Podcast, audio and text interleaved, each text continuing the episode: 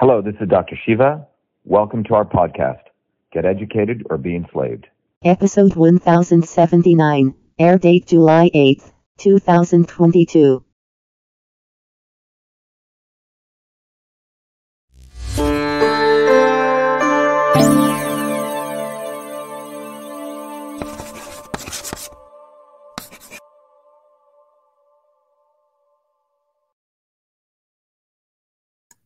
Good evening, everyone. It's Dr. Shiva Ayyadurai. We have a special event for you today. We have a bunch of guests, and uh, Heather, uh, Tanya, Bob, Jason, and, and Jason, two Jasons.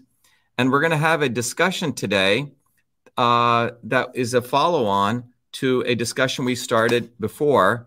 And it's called, uh, it's, it's basically going to be a conversation work and the worker. What is work and what is the worker? Uh, it's a very, very important discussion because we use the word work and we use the word worker. Um, a lot of people use these words, just like we use the word system or money and all these things. And these are very powerful words. But have you ever thought about what is work and what is a worker? Um, last week, I think, uh, sorry, I think the beginning of this week, I did a discussion to just uh, review for everyone. I did a discussion on Workers Unite, but what is a worker? And so this is a follow on because we want to have a conversation. Uh, most importantly, one of the things we want to do is we want to, um, we're, our guests, our panel is going to give their opinions on a bunch of this, and then we're going to open up the phone lines so people can also share their ideas. But uh, earlier, I did this talk on what is uh, Workers Unite. Everything right, John? Okay. And what is a worker? And in that discussion, what I talked about, first of all, I, I uh, uh, uh, invited everyone to join our Foundations of Systems course. Um, it's very important um, that people actually get educated on how you build a movement. So we have our course. And as a part of that, I also shared with you that there's this intersection of truth, freedom, and health. These three movements need to be connected. The movement for freedom, which is we're fighting for free speech, the right to discourse, uh, the ability to actually do science to get to real truth and understand what's right for our health all these three movements are disparate. Our movement recognizes they need to be integrated because without freedom, you can't really practice science. And without science, you can't find out what health is. And without health, we don't have the wherewithal to fight for freedom and truth. And we also invited uh, people, and we still invite people to every Thursdays. We do our 11 a.m. and 8 p.m. orientation. We had a great one this past uh, yesterday. But anyway, in that discussion, we went through and we said, hey, what's sort of the you know, the standard definition of work? Well, one definition is a person who works, especially one who does a kind of work, and, and that work is defined to be something that involves physical or mental effort, especially as part of the job. So that comes out of the the quote unquote prestigious Oxford English Dictionary. Okay. But the physics definition of work is you take an object and you're physically moving it. This is, if you took basic physics class, uh, work is force times distance. So here's a guy physically moving this box uh, a certain distance. And work is defined in terms of energy, where you have force, where he's putting a certain amount of force. Force is mass times acceleration, which is measured in newtons. So you have 700 newtons, and he moves at two meters. So 700 times two would be 1400 joules. Joules is actually meters and newtons. Anyway, not to get into all the science, but anyway, that's a different definition of work. So here you have the Oxford English Dictionary. Here you have the physics. Karl Marx had a definition of work and the worker, right? Which was very famous. He used the word proletariat. And that's what people typically remember. Um, and he defined as individuals who sell their labor, it means you sell your labor for wages, and who do not uh, own the means of production. And he argued that they were responsible for creating the wealth of a society. But what people don't know is over the years, we also talked about that this term, and by the way, Marx um, you know, just to Marx was a prolific writer. He was an uh, economist. Uh, he was a classical liberal like Adam Smith of his times. Um, he did a lot of retrospective view to understand what was, you know, capitalism. 90% of what he wrote was about capitalism, 99%, only a very small, he sort of projected what communism about. But many of the stuff that's taught in business school actually comes out of Karl Marx, you know, basic concepts of surplus value, labor, all these kind of things. But anyway, but what people don't know is Marx also had another definition of something which was the antithesis of the worker. He called it the lumpen proletariat. And Robert Bussard, um, who, you know, uh, was commenting on Marx's definition, he said the lumpen proletariat, according to Marx, was the parasitical group. They acted out of self interest. The lumpen proletariat was easily bribed and could be used to combat the true workers. Okay. And this is never talked about. And Bussard went to say the lumpen proletariat exploited society for its own ends and was in turn exploited as a tool of destruction and reaction of the proletariat. And we also have Frank Licata joining us. Let me bring Frank in. Hey, how are Frank? hey, Frank, we're just uh, uh, reviewing what I discussed in the previous um, um, talk. So, um, and then Nikolai Bakunin, another uh, philosopher of a lot of this areas in the 1900s, said the lumpen proletariat lack discipline. They have the they they have the impotence to construct anything new. They don't, or they they they're not really interested in building anything new. And I guess the best reflection of this is in a recent Reddit group. There's a bunch of millennials who created a group called Anti Work, and their slogan is unemployment for all, not just the rich. Okay. So the reason I wanted to review this is so when you look at this, um, let me bring up our. So when you look at this, what you really have is these different colloquial definitions of work and the worker. You read the Oxford English Dictionary. You have the physics definition. You have the the economic definition. Marx was really the one who best articulated that. But you also have the antithesis of work, which was the lumpen proletariat. But what's happened over the years is people like Bernie Sanders, AOC, um, large segments of the quote unquote left have really redefined worker to actually mean the lumpen proletariat. So someone who hangs out, doesn't work, wants to scam the system, and they want to create conditions where you can scam the system because Bernie Sanders himself scammed the system. The guy never, I don't think he ever worked a day in his life. I think he was a failed erotic novel writer, failed carpenter, but somehow he became a politician. Okay. So, um, but that's what we want to talk about. So, um, in this discussion, I want to first of all um, go around and introduce different people. And if you guys can each just take a few minutes and just say, you know, where you're from, what you do for work right now, you know, and the m- various jobs we've done, that would be valuable. So let's start with uh, let's start with uh, Bob Smith. Um, go ahead, Bob. Okay, can you hear me all right? Yeah. So I'm Bob Smith, and I am a the New England sales manager for a steel company, and I've been selling steel for probably almost 40 years. Prior to that, worked a, a wide variety of jobs, and um, I've observed in the workplace a lot of different types of workers, some for good and some for bad. We'll come to that, Bob. Just just give sort of a background on you. We'll, we'll come to that part of the discussion. Okay. Yeah. Yeah. But but, but yeah. you were in sales, and you. What are the other kinds of work you did, Bob? Oh, you know, between high school and college, uh, uh, a waiter, um, taxi driver, worked in the cinema, uh, caddied. I tried to sell pots and pans. Um, I actually went to college, got a civil engineering degree, and thought I wanted to be an engineer. Didn't work out. And I luckily got into sales from there. So I've seen right. a little bit of everything in, in, the workplace. All right, Bob. Thank you. Let's go over to uh, Jason. Why don't you tell people where you're from and uh, what you do? Okay. Uh, my name's Jason. I live up in Maine. Right now, I'm working in a warehouse. Um, I actually was working at a, a, place for over eight years, and then COVID and all that. Hey, Jason, uh, so, can you bring the mic closer to you because we're getting a little bit of oh, static? Yeah. yeah, go ahead. Can you hear me better? Sorry about that. Um, yeah, I, okay. I, had to find a new job due to COVID. I was working at a place for eight years, but uh, so now I'm working at a warehouse. It's really close to my house and uh, it's it's you know it's not bad. I like it. It's hard work, but it, it pays pretty good. They always need help, so there's like a sign on bonus and stuff like that. And like I said, the best thing about it is it's four miles from my house. But uh, over the years, I ran a small landscaping business. Uh, when I was younger, I worked for general contractors, learned a lot of carpentry and stuff, and uh, I was I was a welder for a number of years, mostly fusion welding. I was in the uh, um, union, the labor union out here in Maine. So that's my background. Did some roofing and some other stuff as well.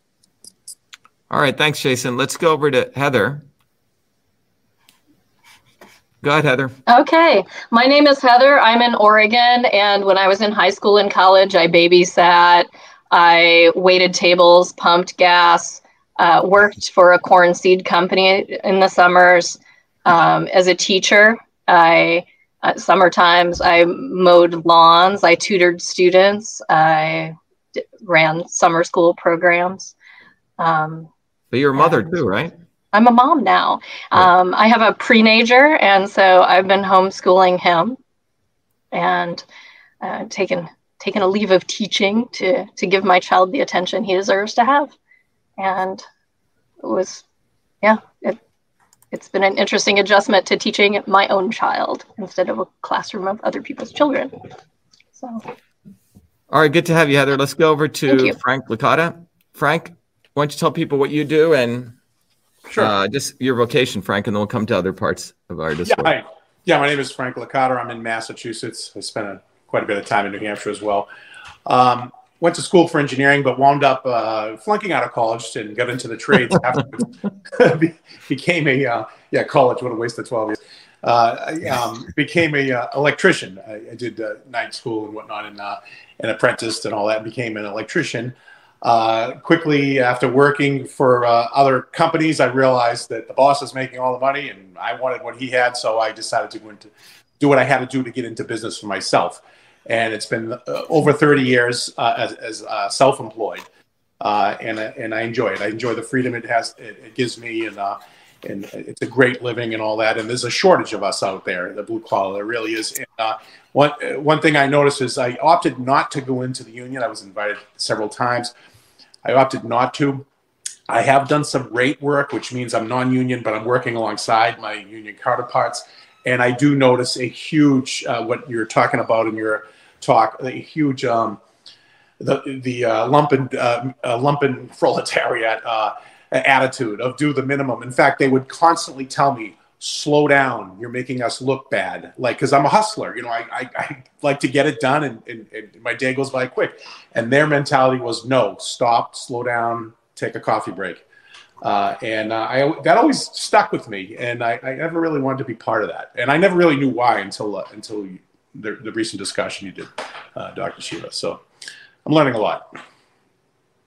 All right, Frank. Um, yeah. So uh, before we go over to a couple of the other people, I just wanted to point out to people there's uh, you may have seen this movie called The Big Short. Uh, Christian Bale played it. It's it's about a a guy who actually knew that the stock market was going to uh, crash, and um, he was the one who predicted it in 2008, and he made a ton of money because he shorted the whole market. He's an actual medical doctor who did, who ended up doing, um, you know, investment, became his sole business. But um, this article uh, came out very, very recently. To Frank's point, it just came out. Let me bring this up.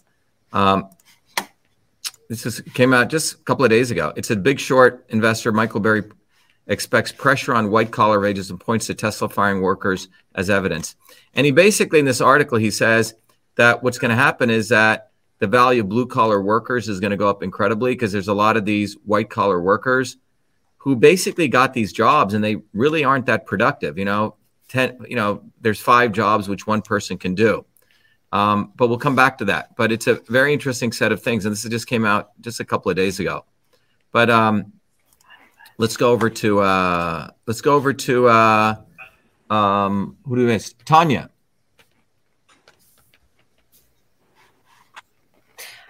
Hello, um, I'm Tanya from Indiana. Um, I currently am a real estate agent or in uh, referral in real estate.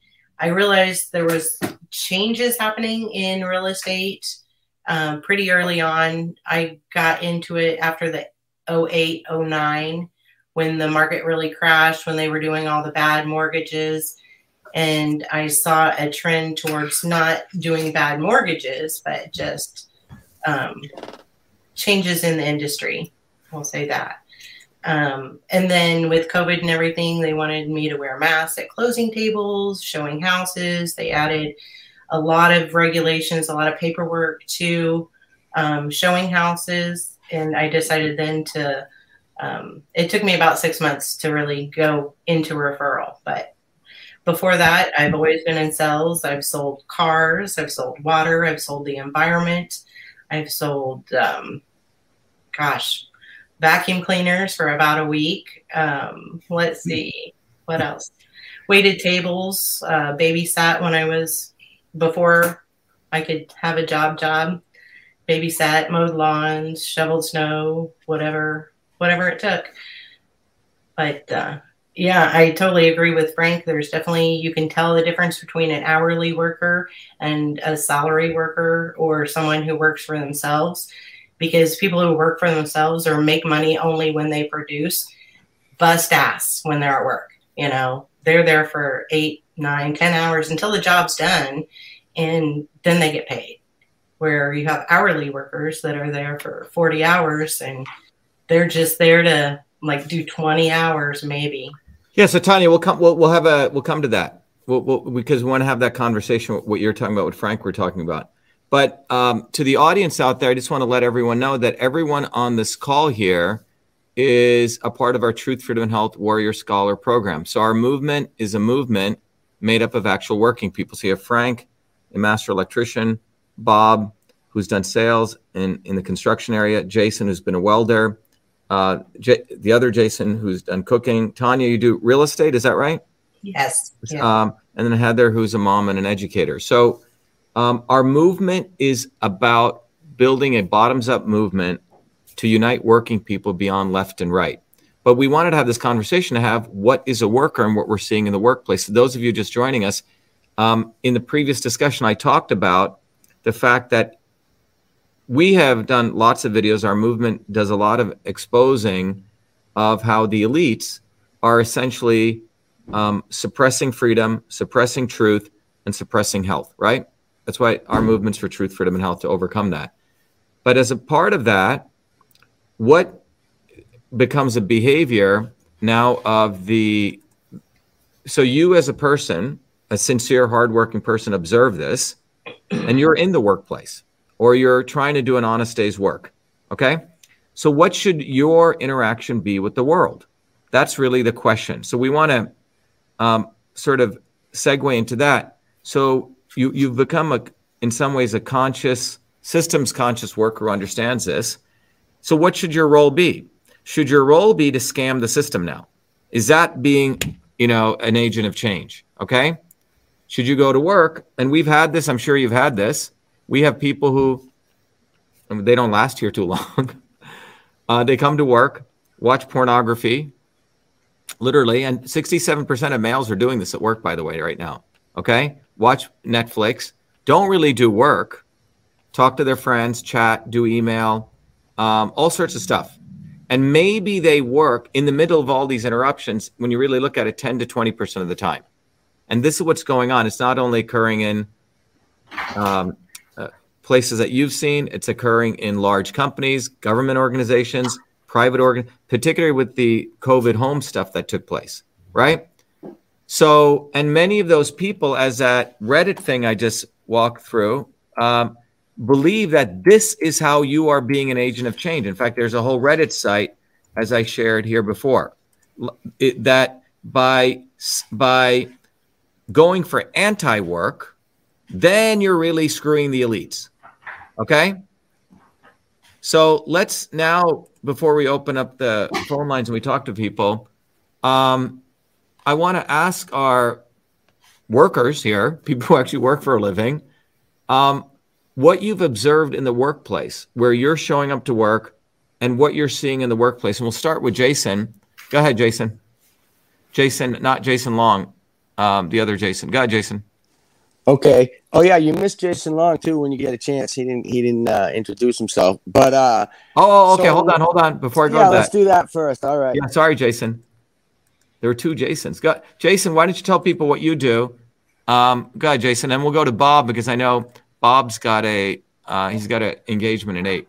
Go ahead, Jason. Hi, I'm Jason. I'm from Michigan, and uh, I am currently cooking.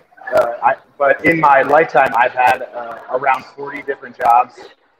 And in hey, Jason, your headphones can they're not working that well. We're getting an echo. Can you come closer?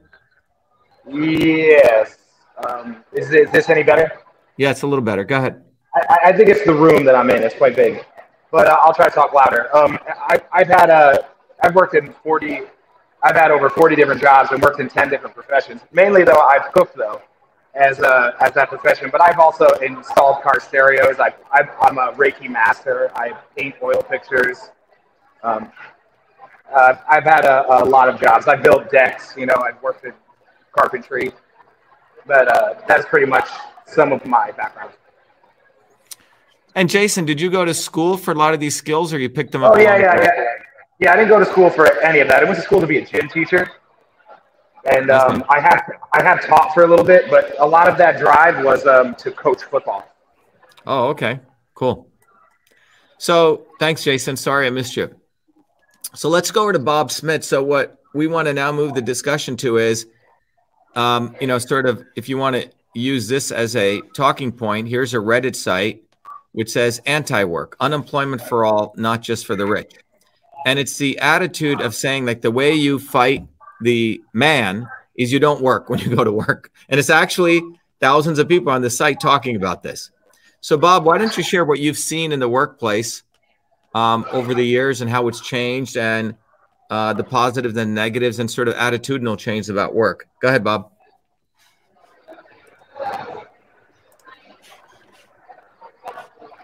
Bob, we can't hear you. You got to unmute yourself. Hold on. There we go. go. Sorry about that. And speak a little louder, Bob. Go ahead. Yeah. So I've noticed, um, you know, over the years, you know, working for different companies, uh, the the non-worker or the goof off, as I'll call them, um,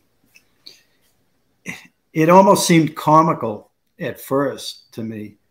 Um, the lengths that people would go to to avoid work, but then you realize, you know, how bad it is. I mean, the the, the worker is pretty simple. You you produce goods or services, but the you know the the non-worker. Um, they don't realize that if there's enough of that going on, that you get more people riding in the wagon than you have pulling the wagon. And at that point, you know, the company's out of business, or in the case of society, it just leads to a collapse. It's unsustainable. Um, I was once told by a boss, and he, it, it sounded pretty profound to me, that the only real job security is to be a productive employee of a money making business. And I think a lot of people don't realize that there's a lot of um, opportunism. It's, it's, it's, uh, you could call it laziness, you could call it opportunism, or, um, you know, some of it's human nature. But I think the, the, bottom line, you know, people have a responsibility to be responsible workers. But given the situation, I think it's up to management to manage it. So you, you look at, for example, um, with COVID and everybody working from home. So people have a golden opportunity to goof off. Um, if management sets goals and those goals are met, you've done your job. You know, whether you spent two hours doing it or it took you 12 hours to do that. So I, I think that's a key factor here in the workplace is better management. I mean, yes, as employees, we have responsibilities, um, responsibilities to our coworkers, our friends, our fellow human being. Um, but it, it, I, I think it's incumbent upon management to take over and, and set goals, goals that are achievable, um, measurable. And uh, I think that'll take us a long way to um, fixing the situation. Yeah, Bob, I just put this up. They, this is an interesting article that came out in Psychology Today saying research reveals 70% of internet pornography happens during work hours, 9 a.m. to 5 p.m. Sure. So there's a link between viewing porn and unethical behavior. Dehumanization of coworkers may lead to sexual harassment, etc. I mean, this is a article talking about a bunch of other things, but it's about professional ethics and what's going on at the workplace because of a lot of access that we have to devices now. Um, so yeah. let me like um, I say, they're just you, you, you're scamming your friends and your coworkers, um, and and you're creating a dependency. Um, and a big part of it is you're neglecting personal growth. If you spend your, your time and your efforts in perfecting the art of goofing off, you might as well just be working. Put that put that effort into the workplace. Yeah. Yes. So um, let's follow up with what Bob said. And um, what we talked about a couple of weeks ago was we did a video on, if you guys remember, on modern monetary theory, how basically modern capitalism has progressed to a stage where it's becoming imperialism, monopoly capitalism. You have a few set of very large companies. Because the question, Bob, is why is this occurring, right? And you see it occurring more and more and more. You have these devices, right? It's easy to be distracted. Um, so if you have this phenomenon where you have this, you know, in two years, I think 600 billionaires uh, quadrupled their wealth to 2.3 trillion. So you're a hardworking worker and you observe what's going on. You observe that the government just prints money, whether it be Obama or Trump, right? So money is getting printed. Your work labor of money is being de- devalued. So you see all the nonsense that the elites are doing, right?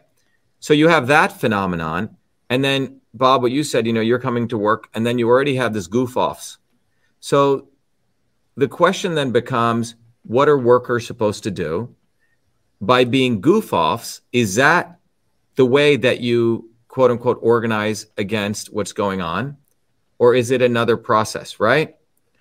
Right. So um, that's what we want to talk about, right? Because a goof off may act as though and that's what's happening on these sites, telling people, "Hey, let's all start goofing off." Right? Look at and they and you'll see they they they throw pictures of Bill Gates and Warren Buffett, etc.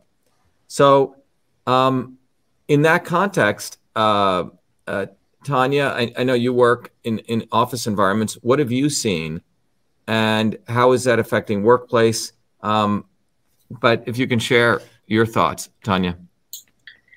Well, I notice it more because in real estate, every almost everyone who works in real estate, you work for your paycheck. You aren't salary or hourly, but out in the general public, um, I recently rented a car and had horrible customer service. Going out to eat, you get horrible customer service. It's just, and literally had an employee say, "Well, they're trying to work me," and I'm like, "Where are you?" you know, you're at work. You're supposed to be working. And it was it was a crazy thing. I also recently heard about the quiet quit, which is basically telling people how to be lumpentarians and go to work and not work. What is it called? It's called the quiet quit. The quiet quid? The quiet quit, like quit work. I quit. I say. Work. I say. Quiet quit. Um, and there's several videos about it. It's um, it basically is exactly what you're talking about: going to work and not working, or doing right. as little as possible just to stay employed. So what what you're saying, Tanya, is uh, uh, uh, Bob is talking about goof offs that he's seen who don't mm-hmm. respect work, but mm-hmm. then there's this actual movement of people who are consciously saying, "The way that I'm going to fight the system." is to go to work and not work at all, right? Right, exactly. Okay, that's very interesting. That's very interesting. Um, Frank, what do you think about that? I mean, Frank Frank works on his own, right? And Frank, you said you don't even take on any apprentices, right? No, I, I don't have that kind of patience, to be honest with you. I mean, I would have somebody that's skilled, uh, you know, the same as me work with me, just because they would, I wouldn't have to train them.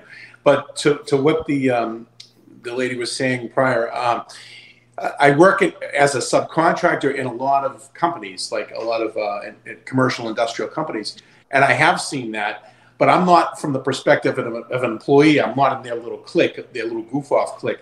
I'm there to do my task and get out. Um, but it's like for that one day, it's almost like I'm one. Uh, I'm hanging out with them, and I see that, you know, and I have to laugh. I said, "Well, whoever owns the company is is paying for this stuff, you know, and uh, they they want they want value, you know."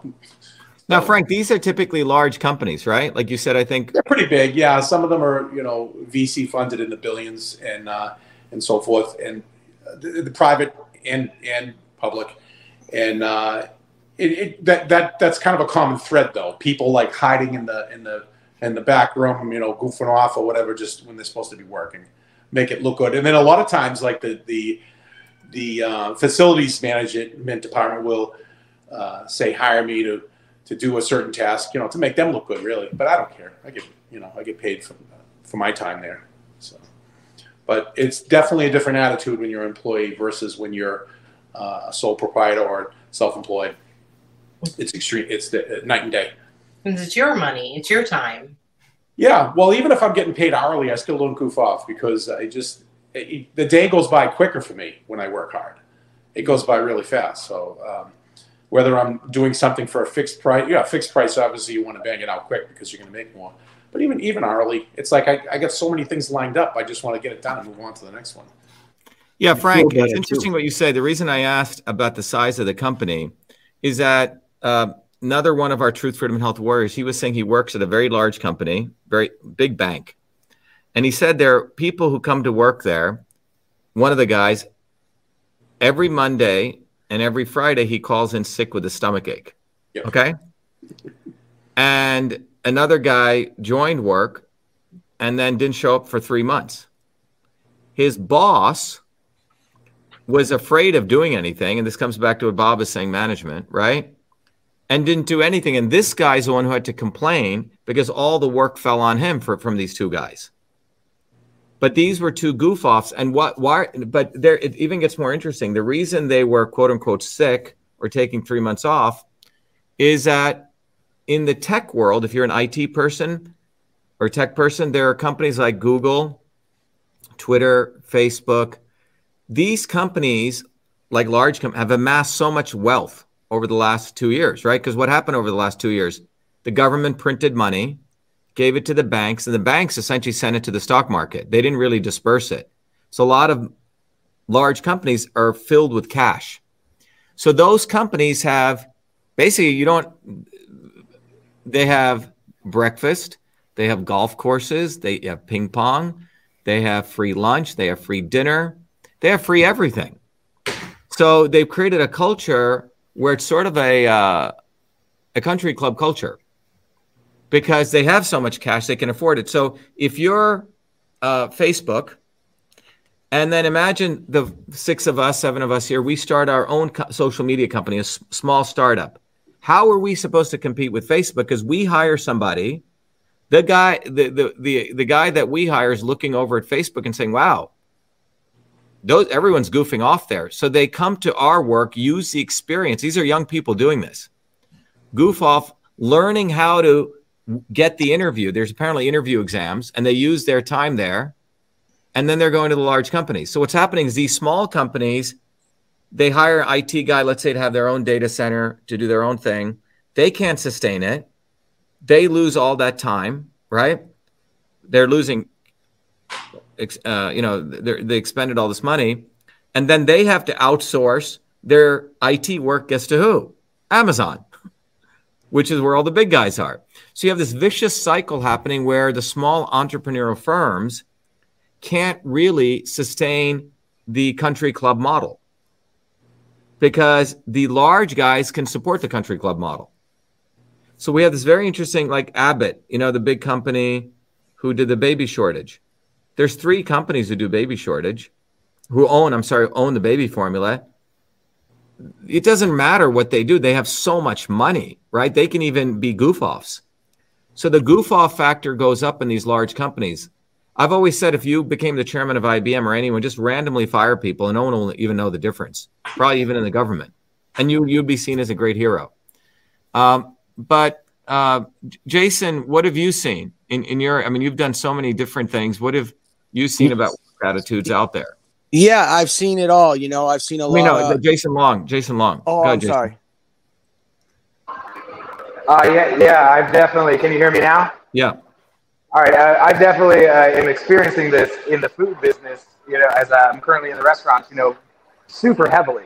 As only if you go back and I started in the late '90s, um, where uh, if you reference the gross product index, you know, it was a lot better then, and there was a lot more money to flow around in the restaurant business where there was at least uh, one third times as many workers. Because right now we don't even have workers to choose from, and the ones that you do choose from, they're running in. They're they're we're running into this problem where uh, you know. Uh, 20 years ago, there was no phones in kitchens at all. Where now people are watching movies in kitchens currently. You know.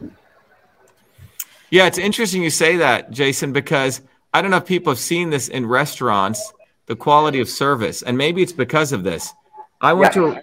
to I went to a fine restaurant and I ordered, you know, what I thought was a nice piece of steak. The guy comes out an hour later and he get, delivers me something that has nothing to do with that. It, it's, it's a completely different slice of meat. Looked like a sausage. It wasn't a yeah. piece of New, New York yeah, steak, right? The, the equality and, of employees to choose from is very, you know, you're not going to get necessarily what you want, you know? Right. If they could go somewhere else and make $15 an hour, you know, where they can be a lump, you know what I mean? They could be a, a one of right. these lump so I, areas, you know? Yeah. So let, us go to um, uh, Heather. What do you think about the quality of what's taking place, Heather? What are you seeing in terms of work and the quality of output that's coming out?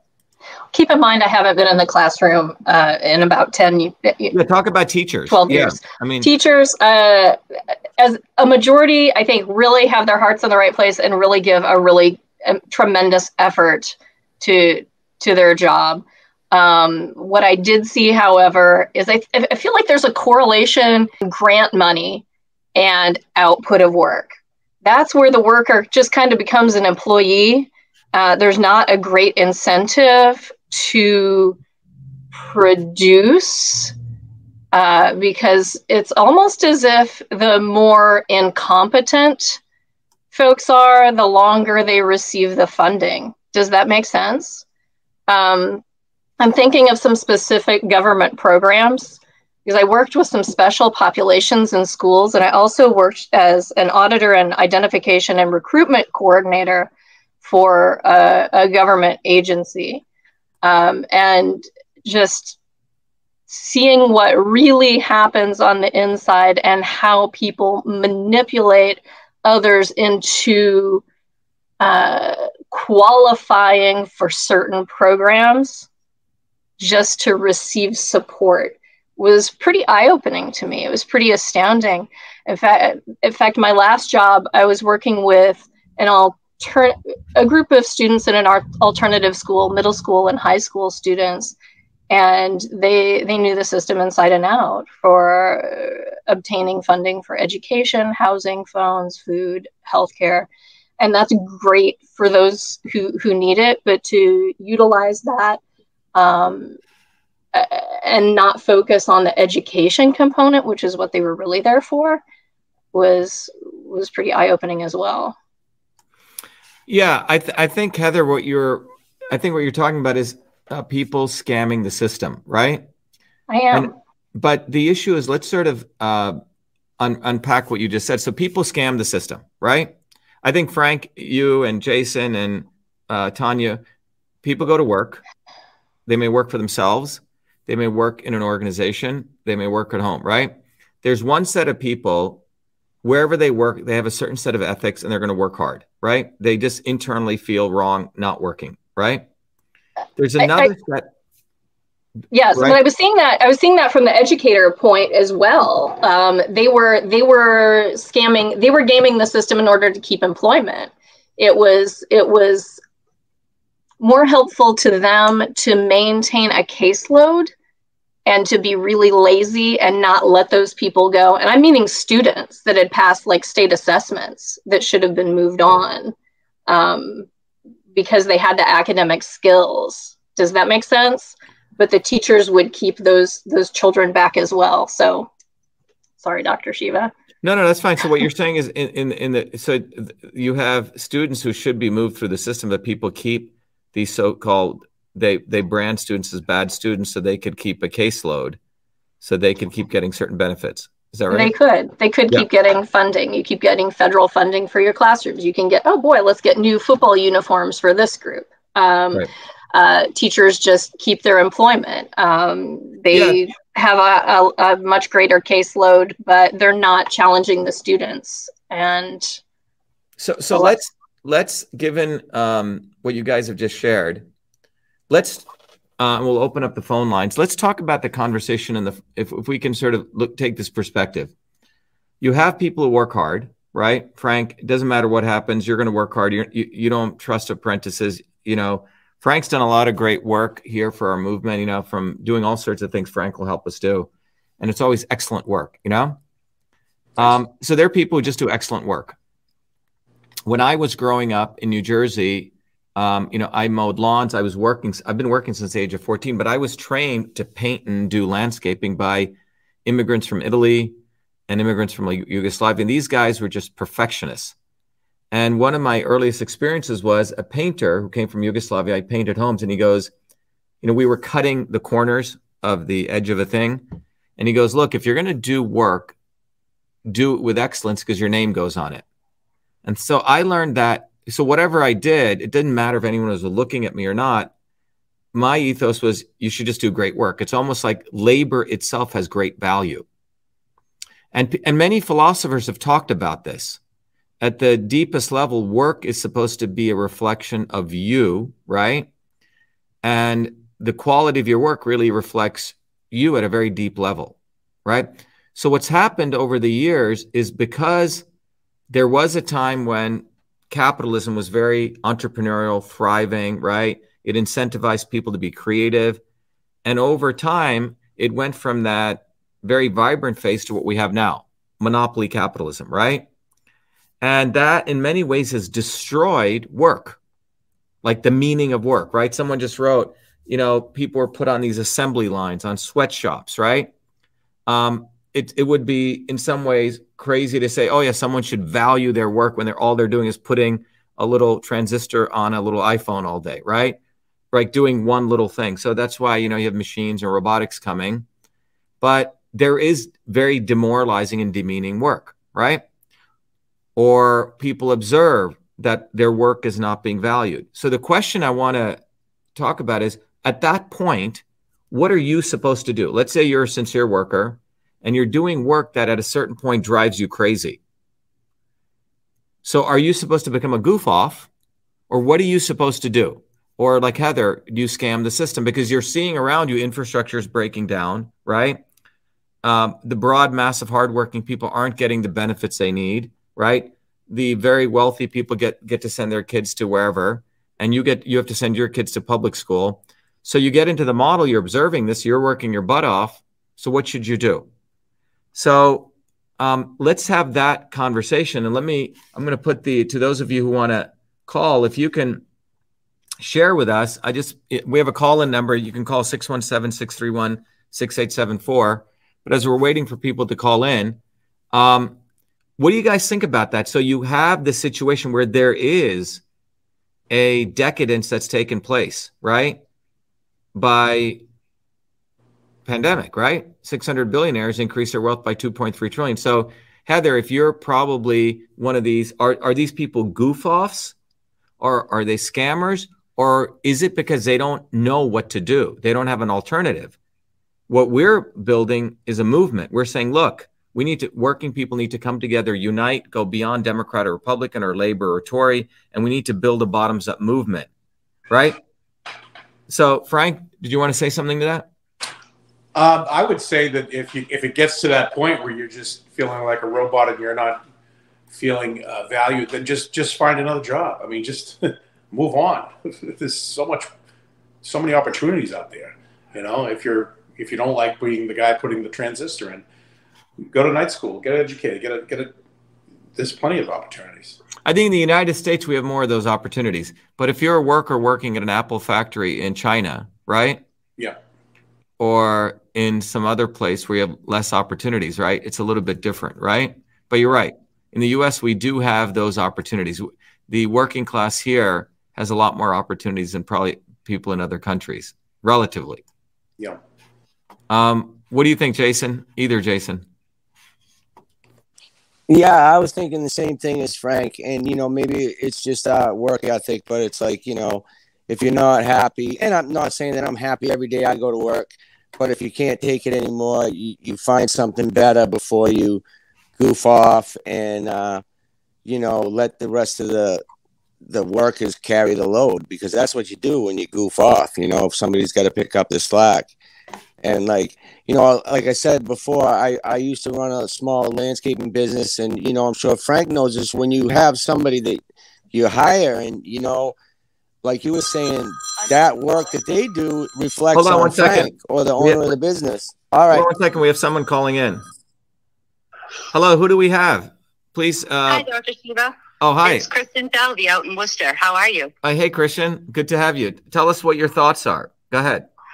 So I love this topic, and I'm thinking a lot about it because, I, as you may know, I work in human services, and I see all kinds of, um, you know, work with people who are trying to get these benefits. And I'm going to talk about um, sort of like lower income, but I like how you've previously elaborated in the last stream how this this doesn't just affect like the upper class; it's all the different walks of life, and it's kind of related to work ethic.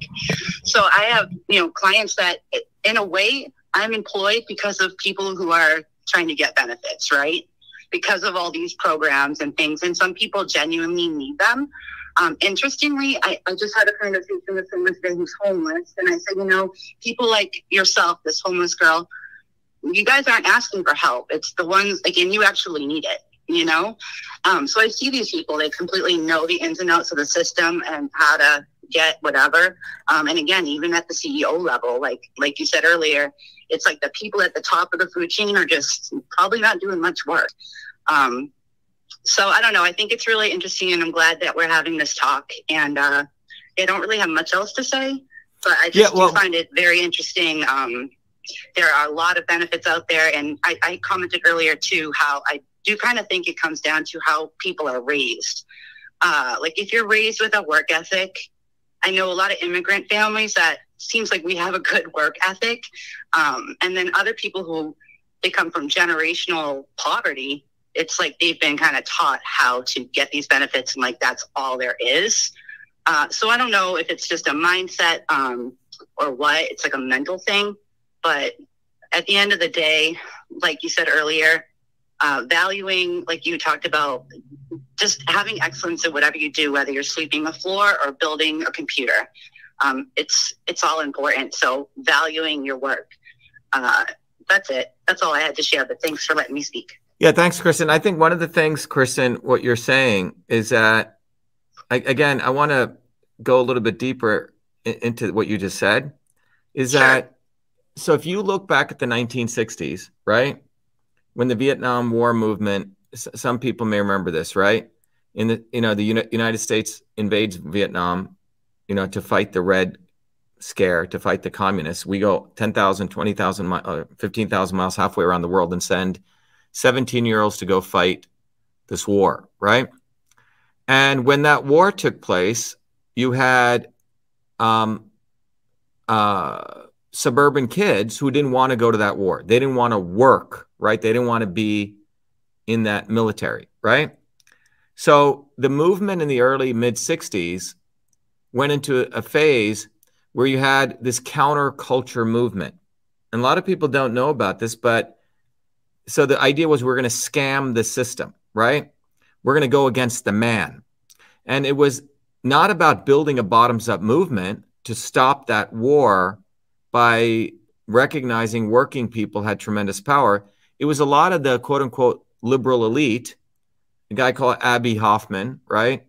He would drape the American flag, paint his face in, you know, like these flower power, you know, there were these flower power movements. They didn't really have any political depth right?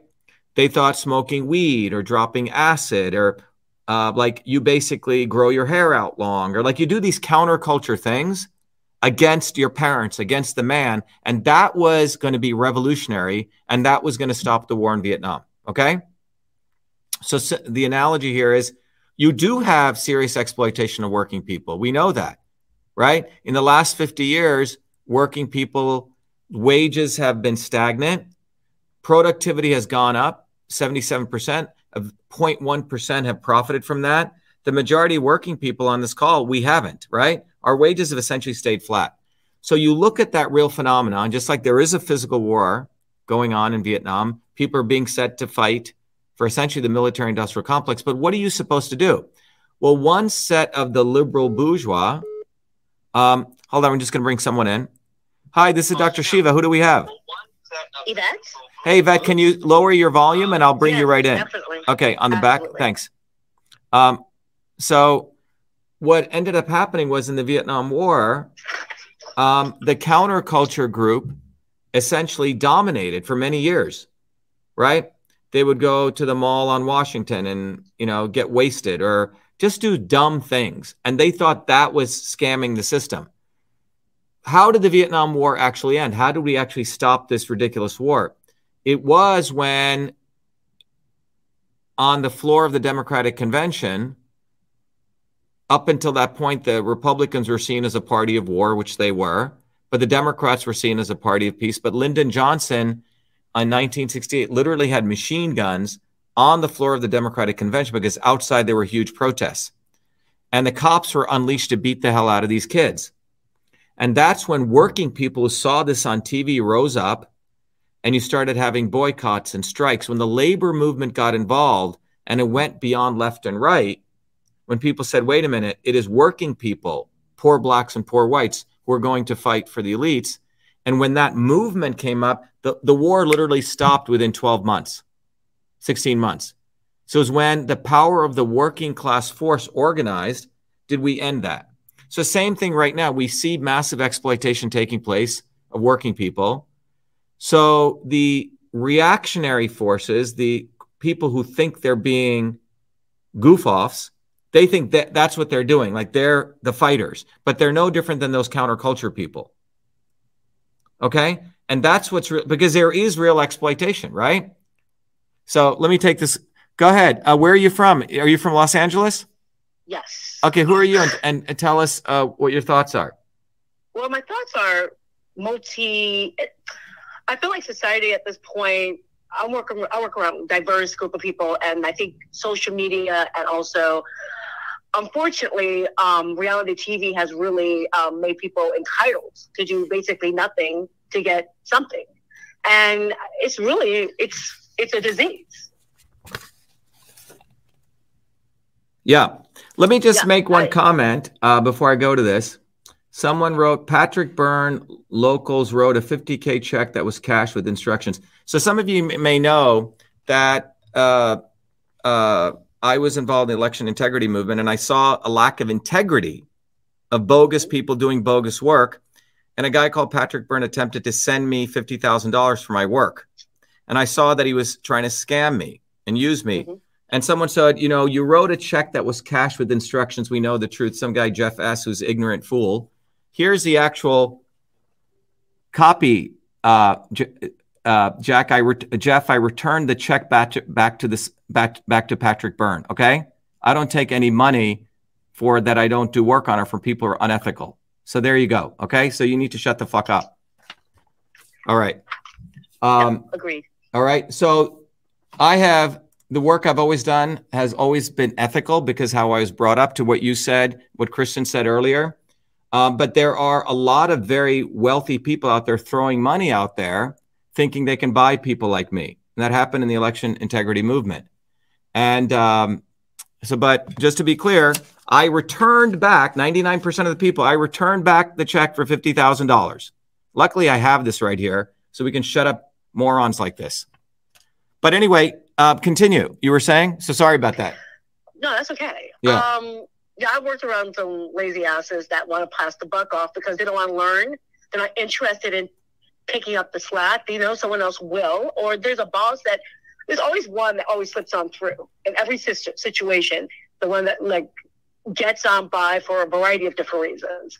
There's always one, and yeah, I think um, it's a I don't know. It's a, it's a complicated conversation because um, hardworking people are just in, in, it's ingrained in you. It's all, but it's not like that, it's not like that anymore. It's not ingrained. I, I can tell you, I have numerous people that have children that they're just entitled, and it's you blame the parents and you blame a lot of uh, I hate to say it, but it's just also I live in this crazy town here. I mean, I I don't know. Um, I know there's some good parents, but most of it is the system. They, they always want to let someone always slips through. Someone's always packing up, picking up the slack for someone that does not even interested. Again, like I said, in learning or caring about the job. They just want to like come in, not even sweet, and like you come in, you're like the store is a mess or something's a mess. You're like, wow, what do they do all day? I yep. mean. So I think Tanya I wants yeah. it. Tanya, did you want to comment? You, you look like you have. They come in to punch a clock. They come in and punch the clock, do their eight hours, hide as much as they can, you know, watch porn in the back, extra long breaks, extra long lunches. Yeah, there's a lot of just mm-hmm. laziness. And I think it does have a lot to do with work ethic and not being taught, you know, if I did a chore or something wrong when I was young, I had to redo it. And I was taught very early to take pride in what you do. If you pull weeds, pull them right. You know, if you're washing a car, wash it right. Don't leave a big dirty streak on it.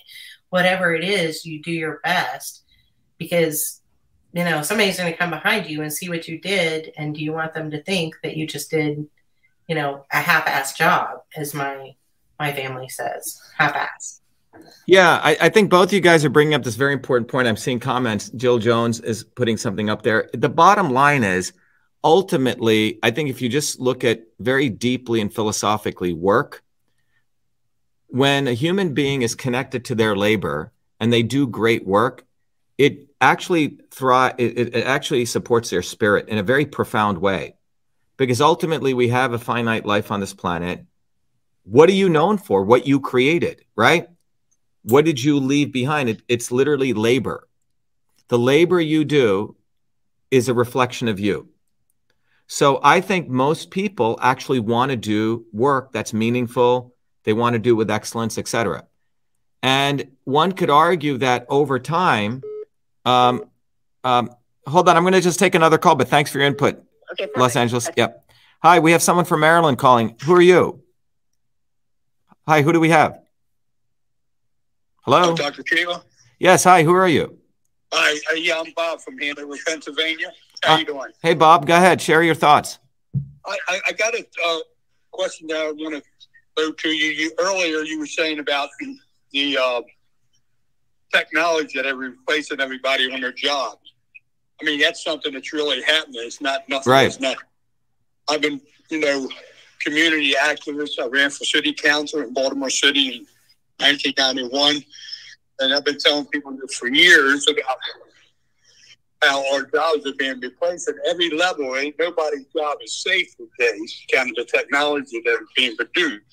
Unfortunately, we work for a, comp- a country that, under the capitalist system, that you have to work and buy the products that are being built. And the other thing is that there's people that's working can't afford to buy the products that they're making themselves. Right. So I would ask you, what was your thoughts on that about the you know, us being replaced by robots and technology. Yeah, so you're asking a very deep question, and I have an answer for that. Before I, I want to make sure we have participation. Does anyone else want to take a whack at that? But I'll give you my thoughts on it. Jason Long, um, Frank, Heather, Tanya. Build a movement. Build a movement. Yeah. Well, um, so this is a. Uh, by the way, what's your first name? From Maryland? Bob, Bob Simpson. Yeah, Bob. So Bob, so you you use the word capitalism, okay? Uh-huh. So what's happened is um, Americans have been trained over the last 80, 90 years to, and this has been done by the educational system, not right. to really be able to have a discourse about capitalism, right? What that really right. means. And everything right. is just branded as, oh, if you say working people unite, you're a communist, you're a Marxist, shut the hell up, right? Um, by one wing yeah. of the establishment. And the other wing has taken advantage of the actual exploitation of workers to further exploit them by misleading them. But if you look at the actual um, economic systems, one way to think about is these economic systems are actually like think about a, an economic system no different than a child or a human being which goes through various stages, right? It initially starts off, uh, Bob, at a child stage, then it goes through an adolescent stage, right? Then it grows right. up, becomes a young adult, then an adult, and you know it gets sick and eventually passes on, right? Yes. So capitalism must be viewed as a system that's not a stationary system, and this should be taught, and this never is taught. It yeah. had, you know, when capitalism came about, you know, in the 1800s or late 1700s, it was a very vibrant system. It was a powerful force, a progressive force against feudalism, right? The concept of a king saying that they were connected to God and we were all serfs. So we lived in little villages, right? And we had a little plot of land. 60 or 30% went to the king and the king protected us. That was called serfdom, feudalism. Feudalism went through its stages. Well, when capitalism really came, you didn't no longer had to be on your farm. You could move around. You could go from country to country sometimes, right? So capitalism was this very powerful force, a very powerful force for positive change. It built roads and highways. It it, it unleashed innovation and people built airplanes. I mean, all this stuff came from uh, this very vibrant capitalism, right? So you can think about that as the real uh, where capitalism went from being a teenager to being this very powerful, vibrant, dynamic adult. Okay. All right. Okay. But the nature of capitalism, by its nature, is not to meet the needs of people. That's not what it's driven by. It's it's driven by the want to maximize profit. Right? right. That's the foundation. Of, what's that? Greed. yeah, it's yeah, but it's it's it's driven by by its nature, by its system, just like the feudal system was defined by amass as much property as you want so a king had a little piece of land. Then he looked over. He goes, "I'm going to go kill that king. I'm going to get his land." It was about amassing property. So eventually, you had the British Empire, and then they were fighting so many wars. They were fighting. They were trying to oppress the United States, and they were trying to own India. They couldn't fight on too many battlefronts, and they collapsed. Right. So that was the nature of feudalism. Well, capitalism ultimately it's based on maximizing profit. So let's say all of us are capitalists here, and we're all running, I don't know, a tire company we make tires. Jason's making tires. Jason Long's making tires. Frank, Bob, you're making tires. When the early stages, we're all in different maybe parts of the world and people love it. We're helping tires. Tires now help people move around. But at a certain point, uh, Heather says, "Wow, I'm in Oregon. Um, Jason's in in Maine. I'm going to create a tire company in Maine and compete with him." So Heather does that. Now she owns a tire business in Oregon and maybe all over the uh, northern part of the U.S. And how does she beat Jason? She has to do one thing. She has to compete with him, which means lower wages, reduce expenses, because it's about maximizing profit. So she right. starts making either cheaper tires or better advertising and lowers wages. Jason goes out of business. Now Heather's controlling all of the, the northern U.S. and Frank is, let's say, and Jason are in the southern part of the U.S. Well, Heather uh, does a deal with Frank you know, some deal maybe gives him some cheaper rubber. Frank is used to destroy Jason's business. So now you have Heather owns a northern part, Frank owns the southern. So you have two big monopolies in the US. And let's say Tanya and you, you decide you're going to own Asia. Um, Tanya owns Europe, right? So you got these out of seven or eight tire companies, you'll end up having three or four. Okay. And they've gotten there through reducing labor value, right? Cutting costs, right? And in a, in a positive way by potentially bringing in, like you said, robotics and new equipment and new infrastructure. Okay. So they invest in infrastructure. But what ends up happening, what's fascinating about as capitalism advances, is that it actually starts producing in these different cycles more goods than can be sold. So what ends up happening is Heather and Frank get so good at producing goods because they bring in automation, or you in uh, Asia, let's say, Bob, you're running Asia, you guys start bringing automation. So now with less people, you can actually produce more goods. So you've right. laid off all these people and you actually have overproduction. This is what people don't understand. We don't have a supply chain problem right now. If you actually look, it's all bullshit. There's actually yeah. overproduction. Yes. So there's a lot of stuff. And what happens when you have a lot of stuff, but you've laid off all these people, they can't buy the stuff that you produced. So right. you have unemployment occurring at the same time when there's huge supply, but there's reduced demand. Okay. And, yeah. and so capitalism will go through these little cycles and these big cycles. October 29th, 1929 was a big cycle where they, it was actually, if you look at it, there was overproduction, but the working class people had been put out of work, couldn't buy those things. So you had, you had no, so that's the cycle that we're going through. So what capitalism did in 1929 when it failed, oh, you want let's be specific, imperialism, which is the highest stage of capitalism. What do they do? Remember, capitalism was never supposed to be the government involved. It's supposed to be bottoms up, right? Market yes. forces. But it didn't work that way. The imperialists woke up and they said, shit, we need government help. So then Keynes, John Keynes, Keynesian economic comes and they say, oh, yeah, yes, you can have a little bit of government intervention. Okay. So the government yeah. intervenes, saves capitalism. But what did it actually do? It created a collusion between government and monopolies. And so they were able to sort of prop up imperialism for a few decades, which is where we're at right now. So the model now is they know it's still failing again. We actually have overproduction where Productivity since 1970 has gone up by 77%. We're we actually a much more productive world. Yeah. But wages wages haven't gone up. Now I, I understand that concept because of what you're saying because if you go on Google Earth, you look around, they got these Uh, fields of cars and trucks that's built. Nobody's buying them all over the. Right. I'm, I'm sure it's all over the globe like that there and they're just being made and not being bought by anybody. And so food. I know it's an overproduction yeah. of stuff in the country. So they created the supply chain nonsense because what is happening now, the imperialists, the government, and the monopolies are saying, you know, this stuff is going to crash and burn. So we need to come up with ways to manipulate the public. So using the media, they create inflation, they create supply chain problems.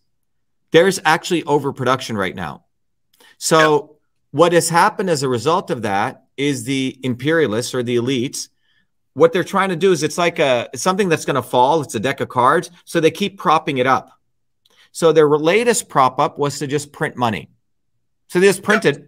Trump printed 6.9 trillion dollars obama printed 4.3 in one term and all of that money that got printed didn't go out to build infrastructure, which is what they claim modern monetary theory was. It literally went to banks, and the banks just put it into the stock market. it didn't go anywhere. So the rich got much richer, and all of working people's wages stayed flat. So when we talk about the work and the worker, um, you bring up, I'm, I'm glad you brought this up, Bob. What's really happening is work is being demeaned. We don't value work. So the things that we're seeing in the workplace, like Frank, you said goof offs, you can't hire apprentices. These people haven't had a time, as we're doing on this discussion, to step back and say, what the hell is actually going on? Absolutely. So they just decide, okay, I'm just going to react. Like, you know, in the 60s, I'm going to smoke drugs. That's my way. I'm going to fight the man. I'm just not going to work. But that's not revolutionary. It's actually no. be- becoming part of the problem. Um, but Bob, I, that's why you know our movement exists because we realize we need to educate people on history. We need to educate people on how systems work. And well, that, that's the same way with our you know with our money supply in this country. We know how the you know that uh, that the banks don't fund their own money in their banks, uh, and they take and make up this fake money that they're printing now and a lot of people don't understand the connection here. Like the Federal Reserve don't have nothing to do for our federal government.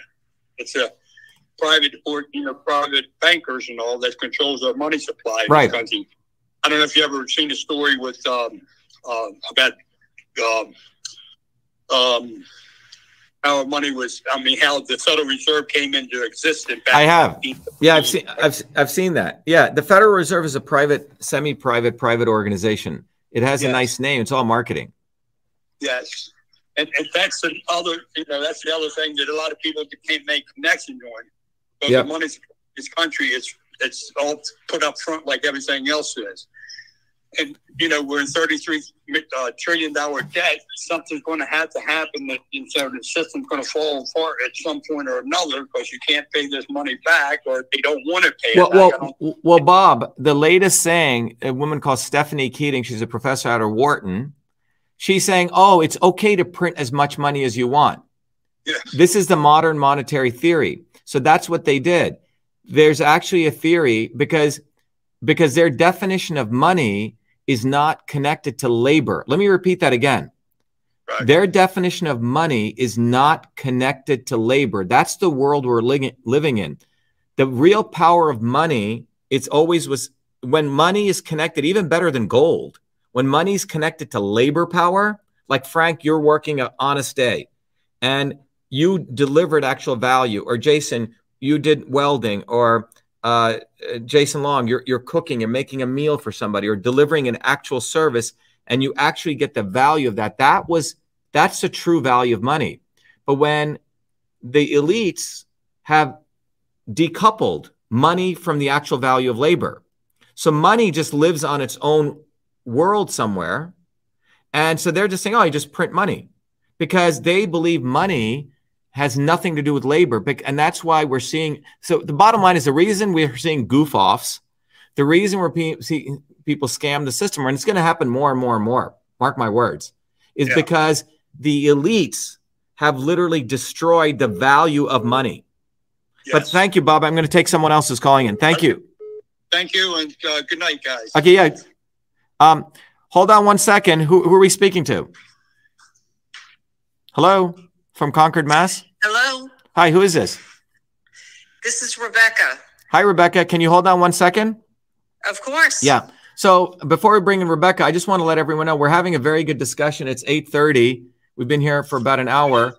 Um, I just want to go to our panel, Rebecca, now. But every Thursdays at 11 a.m. Eastern Standard Time and 8 p.m. Eastern Standard Time, every Thursdays we do an orientation for our movement. Everyone on the call here uh, are people who are students in our movement. Uh, they're activists in our movement. And our movement is really about educating people how we need to take a systems approach to building a movement. And without that, people are going to do stupid things thinking like they're fighting the, the man. Okay. But it's ultimately we need to build a bottoms up movement. It really has to be based on education. Go ahead, Rebecca. Okay. I work for a large retailer, but in a small location. And I think the key to making your people valued in their position is support. And you know continued um, you know whether they sweep the floor well tell them they did it well. Whether they um, you know clean the bathrooms well tell them they did it well.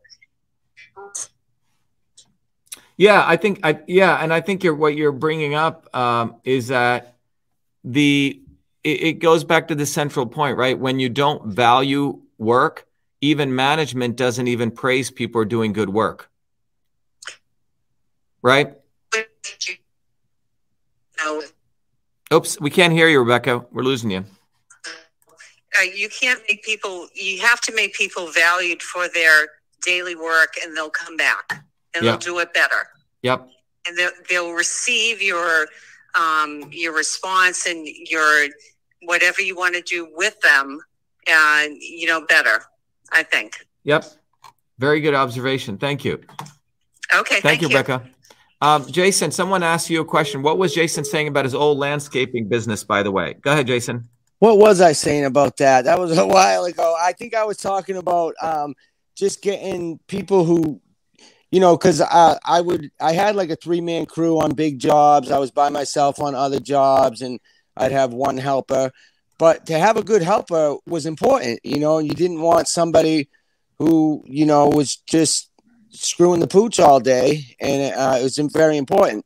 But on the same token as that, you know, we understand that you know some workers are being screwed you know by the by the elite. So we're not saying that that's not going on but the big thing is what do you do about it you know? And basically i've made a deal with this company down the street to show up and do a good job and there's value in that you know? And uh that's why we need a good bottoms up movement like we had years and years ago when they when they got all the advances that they did get. So um you know yeah jason talk a little bit about that maybe you can educate people what yeah i would just suggest movement. that people um you know take the course and and join us because i've learned so much over the past two and a half years um one suggestion that dr shiva has been making and he, he's been making for over two years is read Karl Marx, you know. So I've actually read those books now, and he's written more than one book and um, you know, so the one is very different than the Communist Manifesto, you know. Um,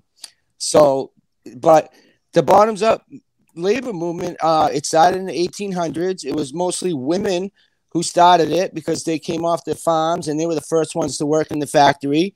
And they basically demanded better working conditions. They demanded better wages, and that's something that that we still need today. Is especially better wages because um, you know, like you were saying, whether it's the baby formula or big pharma, there's usually two or three big companies, big humongous conglomerates, and even in the the um, company I'm working for now, they just bought out Core-Mark, which Core-Mark bought out Pine State. So I mean, it's basically um, a warehouse for every convenience store. Everything you see in the convenience stores, from the wood uh, on the sidewalk to everything inside the water and everything, you know, candy.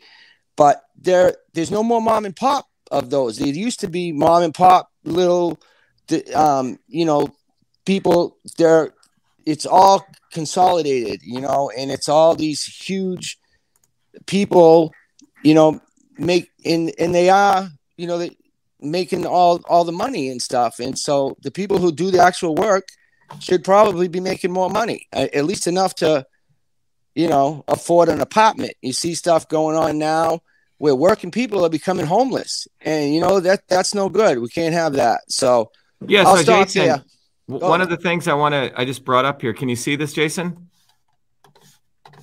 Can yes. you see this? Can you see the screen here that I just brought yes, up? Yes, I can. Let me see if it's still there. Yeah. Yeah. So what this is a very interesting graph, and it's to Jason's point if you look at this screen here, it's it's fascinating. So you see during this period um, of 1940, can everyone see this? During this period of 19, oops, where did I put that? Where did it go? Okay, here it is. Um, excuse me. There we go. Okay, Jason, you can still see it, right? Jason? Yes, I can, Dr. Shiva. Okay. Yes. So during this period of 1940 to 1973, what do you see here, Jason? You see both of these lines parallel, right, to each other. And what right. are these two lines? Well, one line is productivity. So in the United States, productivity increased dramatically because everyone is out there working. We're all sharing the American pie. And the other line is hourly compensation. So productivity went up 96% and compensation went up.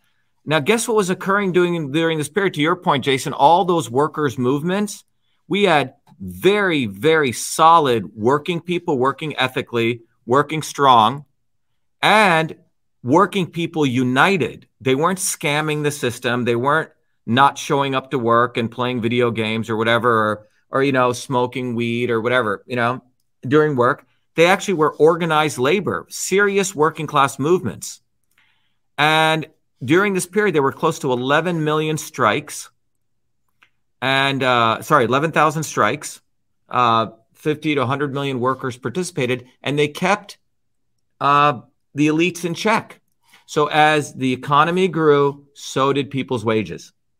Can everyone see that? But then in 1970, what happened is the unions were destroyed by the left and the right. The right wing called the unions, bottoms up unions, Marxist, communists, socialists, blah, blah, blah, blah, blah. And then the left wing took over the unions top down and they stopped any strikes. During this period, there were only about 900 strikes. So let me repeat 900 strikes during this period, 11,000 strikes during this period. And look what happens. productivity continues to increase, which means people were being exploited, their labor was being exploited, more machinery came in. Productivity went up by 74%, which means GDP grew, but people's hourly compensation only grew by 9.2%. So this difference was around $47 trillion. So working people wages, I'm talking about not lumpen proletariat, $47 trillion was given to the elites like Elon Musk and Jeff Bezos. So this is a very, very powerful graph. And this pretty much says it. Working people uniting, working people doing great work, fighting together, real work. And over here, we started having working people fighting against each other. The left and the right took place. And guess what happened? We stopped working together. Work, we're in this period right now where work has been diminished. And so we have this major problem with working people getting screwed even more because their labor is no longer being valued. And the lumpen proletariat are contributing to this by not valuing labor. Okay.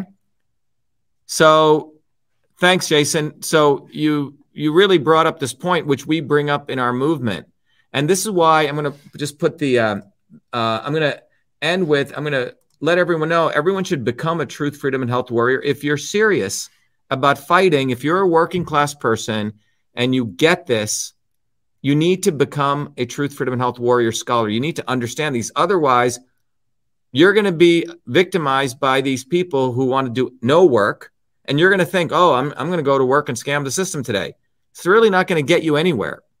We need to build a bottoms up movement. So let me just um, play this video and then we'll come back uh, with some uh, observations from our panel and then we'll close. So I just want to play our video, which will give a perspective on this. We have allowed our country to be taken over from within, and the end goal is you will have a homogenized world where we will become slaves because there is a condition among the elites that really thinks they're better than you. Deep down inside them, that you don't deserve the freedoms you have. They don't. This reality is what people need to wake up to. And we need to all unite working people. There's only one movement that can do that. Mm-hmm. And that is the movement that we started creating here in Massachusetts, the movement for truth, freedom, and health. Look, I've been a student of politics since I was a four year old kid studying revolutionary movements, left wing, right wing. There's a physics, there's a nuclear science to destroying the establishment. To build a bridge, you need to understand Newton's equation. You need to understand the laws of gravity. You need to understand Poisson's ratio. There is a way to build a revolution. And that's why I put this together. My goal is to train a army of truth, freedom, and health leaders. We don't need followers like social media. We need leaders, hmm. but they, they need training because the educational system does not teach them history, nothing. So in three hours, that's what I've started doing. That's the solution. Wow. We got to train people. First, with understanding what a system is. The second is understanding the interconnection between truth, freedom, and health. Freedom is the ability to move freely, communicate freely, right? Talk freely. Without freedom, you cannot convert ideas, hypothesis into truth, which is science. And without freedom, you can't really get to truth. And without truth, you make up fake problems and fake solutions, which means you destroy our health. And without health, which is the infrastructure of us and our body, you can't fight for freedom. Third concept is it has to be bottoms up. Working people, people who work uniting. And what the right wing has done is whenever you say working people unite, that must be communist. Meanwhile, they've let the Democrats run unions, which suppress workers. Completely corrupt. But when you look at the arc of American history, it's been when working people came up. We need to go local. Every solution I'm coming up with as a part of this movement, we're giving the science, which is the truth, and then we tell people what they can do on the ground. Like with election fraud, you don't need to wait for some lawyer. Our goal is to train people, Dave, to go local, to go local, to go local, fight locally. Forget lawyers, forget politicians, forget celebrities. You've got to learn politics, and there is a science to it. They lock us down, we should be ready to shut them down. And the fourth part of this principle is a not so obvious establishment. So when you look at a system, there's always something that disturbs you from getting to your goal. Well, the biggest disturbance is a not so obvious establishment, which are those people who claim they're for you, on the left and the right. The Al Sharptons who tell black people I'm for you. The Tucker Carlsons. Do you think any true anti-establishment person will ever be on Fox or CNN? I don't think so. They both mislead working people back into the establishment. Without this solid understanding of political physics and theory, you're screwed. You're going to follow on the, the left wing Bernie Sanders. Oh, he said something, or Robert Kennedy. Scumbags. Or you're going to follow, you know, some right wing talk show host. They're not going to lead us to liberation. It's us. And that political physics, it's a nuclear science of change. Bottoms up.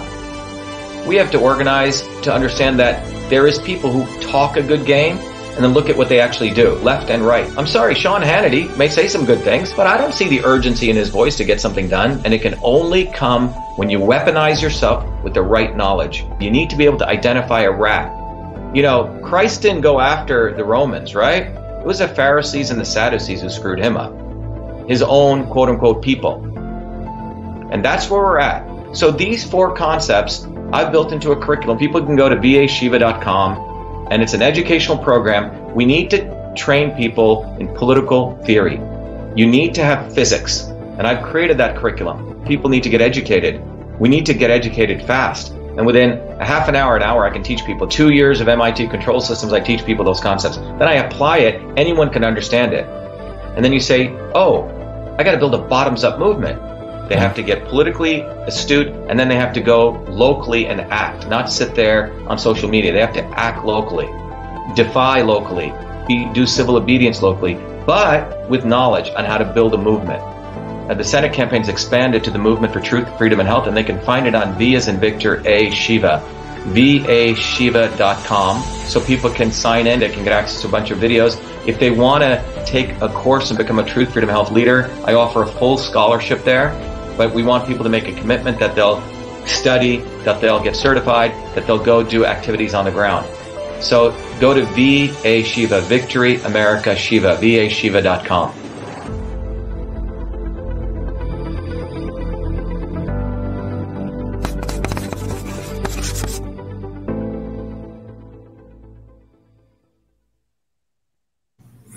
All right, so let's end end the day with if we can go around to each one of you, and if you guys can each tell us in summary, based on this discussion that we've had, to start with you, Frank. What is work and what is a worker?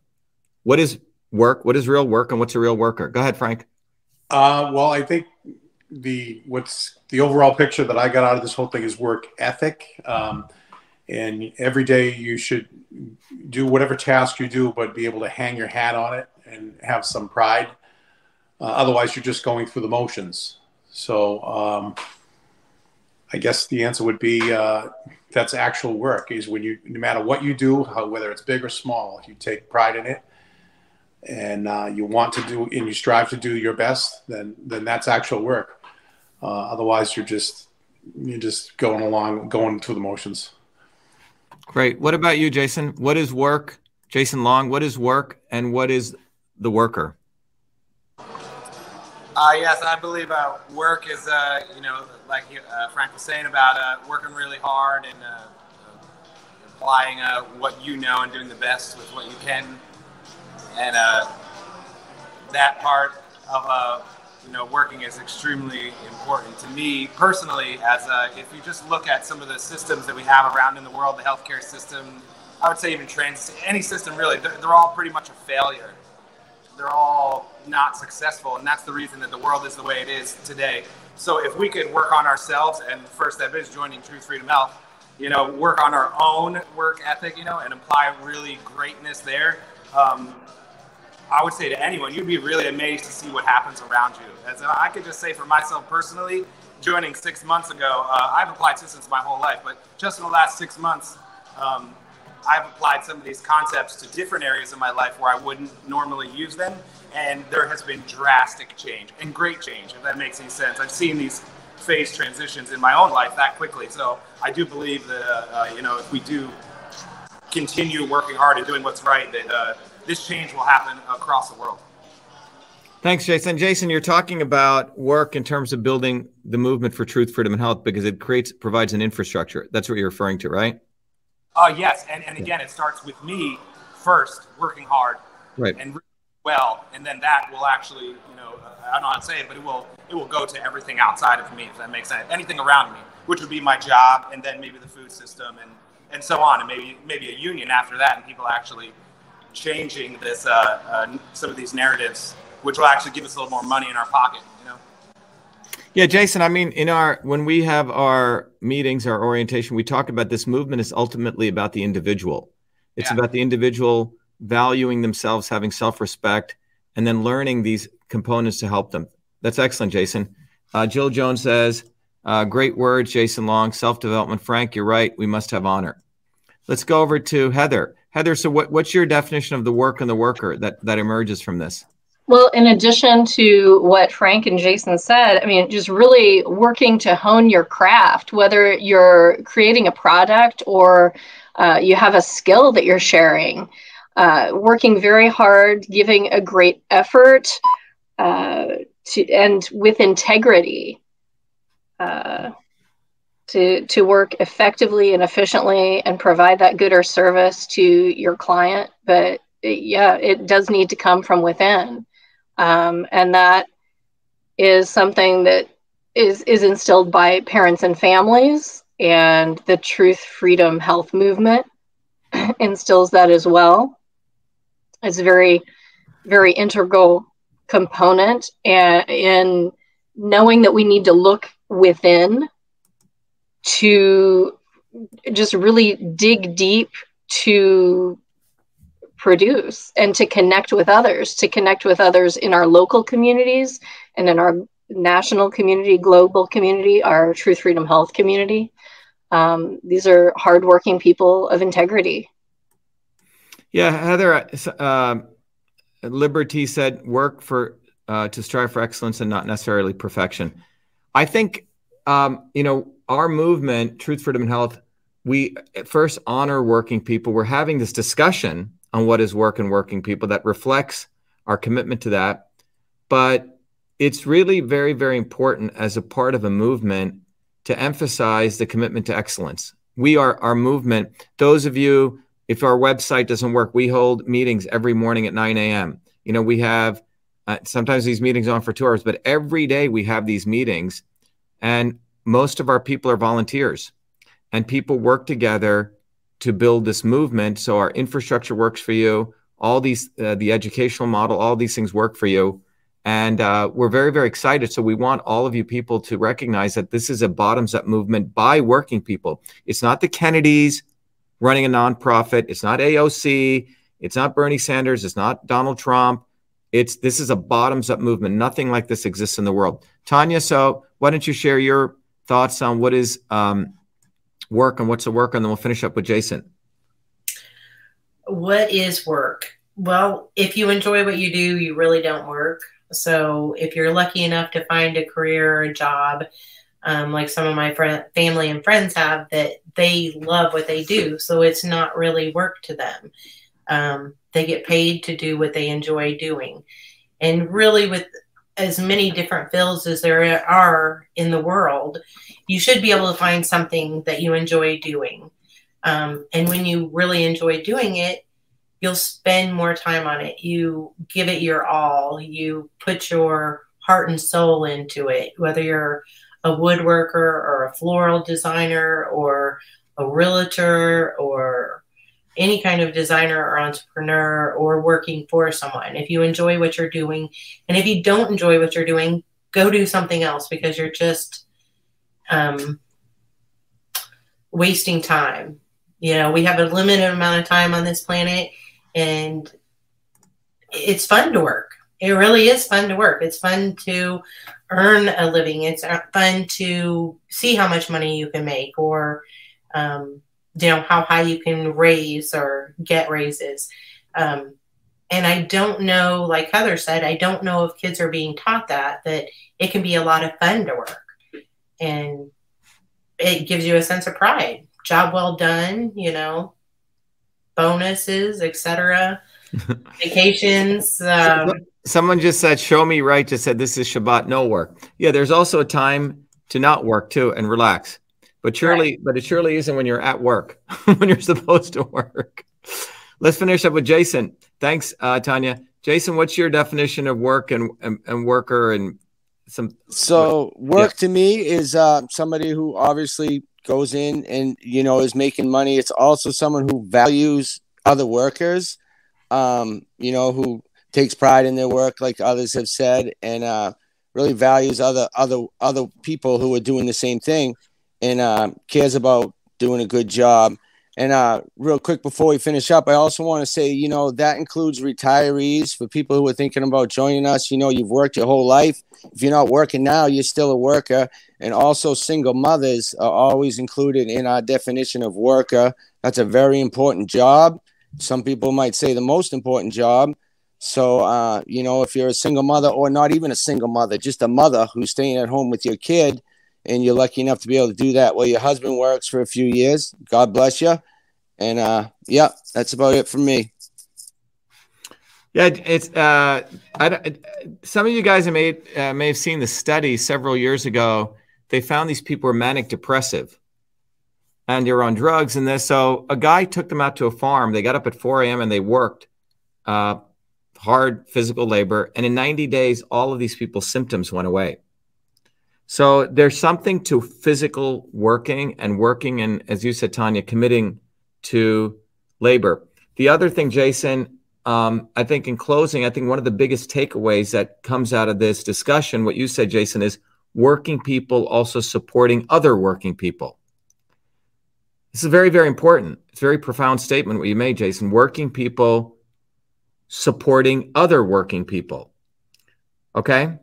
And that's why our movement exists. The slogan of our movement is Workers Unite Beyond Left and Right for Truth, Freedom, and Health. But it's working people unite. So, those of you who are young people, if you happen to come across this video and you're thinking, well, all this stuff is going on, and if you, and, and, and the legitimate thing is there is this reality going on with this graph, right? This is reality. You can't get away from this. And if you are observant of this graph, like we said, here productivity is increasing, 0.11% are profiting from the productivity. The rest of us are not. And this gap here is $47 trillion in wages that have been transferred from working people to the elites. And if you understand this, to Jason's point and our movement's point, is do you now just stop working? That's one model. So you get more. So you basically go to work, but for eight hours you're on TV. So you're you're thinking I'm going to increase my hourly compensation instead of working for eight hours. I'm only going to work one. That way, increase my compensation. Or do you build a movement? That is what's before us. Part of working and being a worker is to build the movement because we have to have working people unite. Otherwise, the nature of work is going to be completely diminished. We're not going to value work at all. And what happens is that we're to have not ha- going to have any infrastructure. We're not going to have any proper food. You're not going to have all these things because you're going to have less and less people valuing work. And the elites will use that opportunity to essentially robotize everything, you know, and essentially come to the conclusion that the only workers you're going to keep are the workers who are just going to be robots, blind robots. You see? So we're in a very, very important situation. And that's why this graph pretty much says it all. During this period of American history, working people like us, we united, we built movements, we fought. And as the apple pie grew for everyone, everyone's wages went up. And during this period, working people stopped uniting. That's what this graph really shows. That during this period until now, working people are not uniting together to build a movement. So this is why $47 trillion during this period, 11,000 strikes in a good way. People were on the streets fighting for their own self respect and dignity. During this period, only 900 strikes. And the Bernie Sanders and the AOCs and the Donald Trumps and the left wing and the right wing all colluded to print money to destroy the value of labor. What mattered was what suits you wore, you know, what hairstyle you had, whether you were watching the Kardashians. So during this period, working people's work ethic has actually been destroyed by the fact that working people no longer have any way to organize and build movements. So that's really the profound outcome of our discussion today. And I hope everyone um, got it. But, it was, but to everyone listening, this is the movement for truth, freedom, and health. There's no other movement like it out there. You will not find on a Friday evening at 9 p.m. six working people getting together or seven. Bob just left us having this discussion. We are committed to building a movement bottoms up. And those of you who want to know more, I recommend you go to vashiva.com slash join and um, you sign up for the program, Foundations of Systems. And we invite everyone to come uh, to recognize why we need to build a movement for freedom and why we need to build a movement for truth and why we need to build a movement for health. That all of these are connected. And we invite everyone to come to our orientation, just RSVP. We had a phenomenal group um, yesterday. We had people all over the world coming into that uh, group. If you remember, we had a guy from a worker from Samoa and a small island who's been under lockdown and house arrest. We had a woman who's a 70 year old bodybuilder um, from um, California who talked about the tri- trials that she went through. But we had uh, working people from all over the world, New Zealand, etc. But this is the only movement that's really having the serious discussion about how we go beyond left and right. But thank you, Frank, for joining us. Thanks, Jason, Jason Long, Tanya, and Heather. Any final closing comments from any one of you? Anything? Frank, did you want to say something? Thank you. No, thank you for, for doing this. Thank you for hosting this. Yeah. Anyway, so we look forward to uh, seeing everyone um, in the uh, weeks to come. We'll be doing more of these conversations and we'll be um, looking forward to having more participation. Thank you, everyone. Be well. Have a good night. You guys hold on.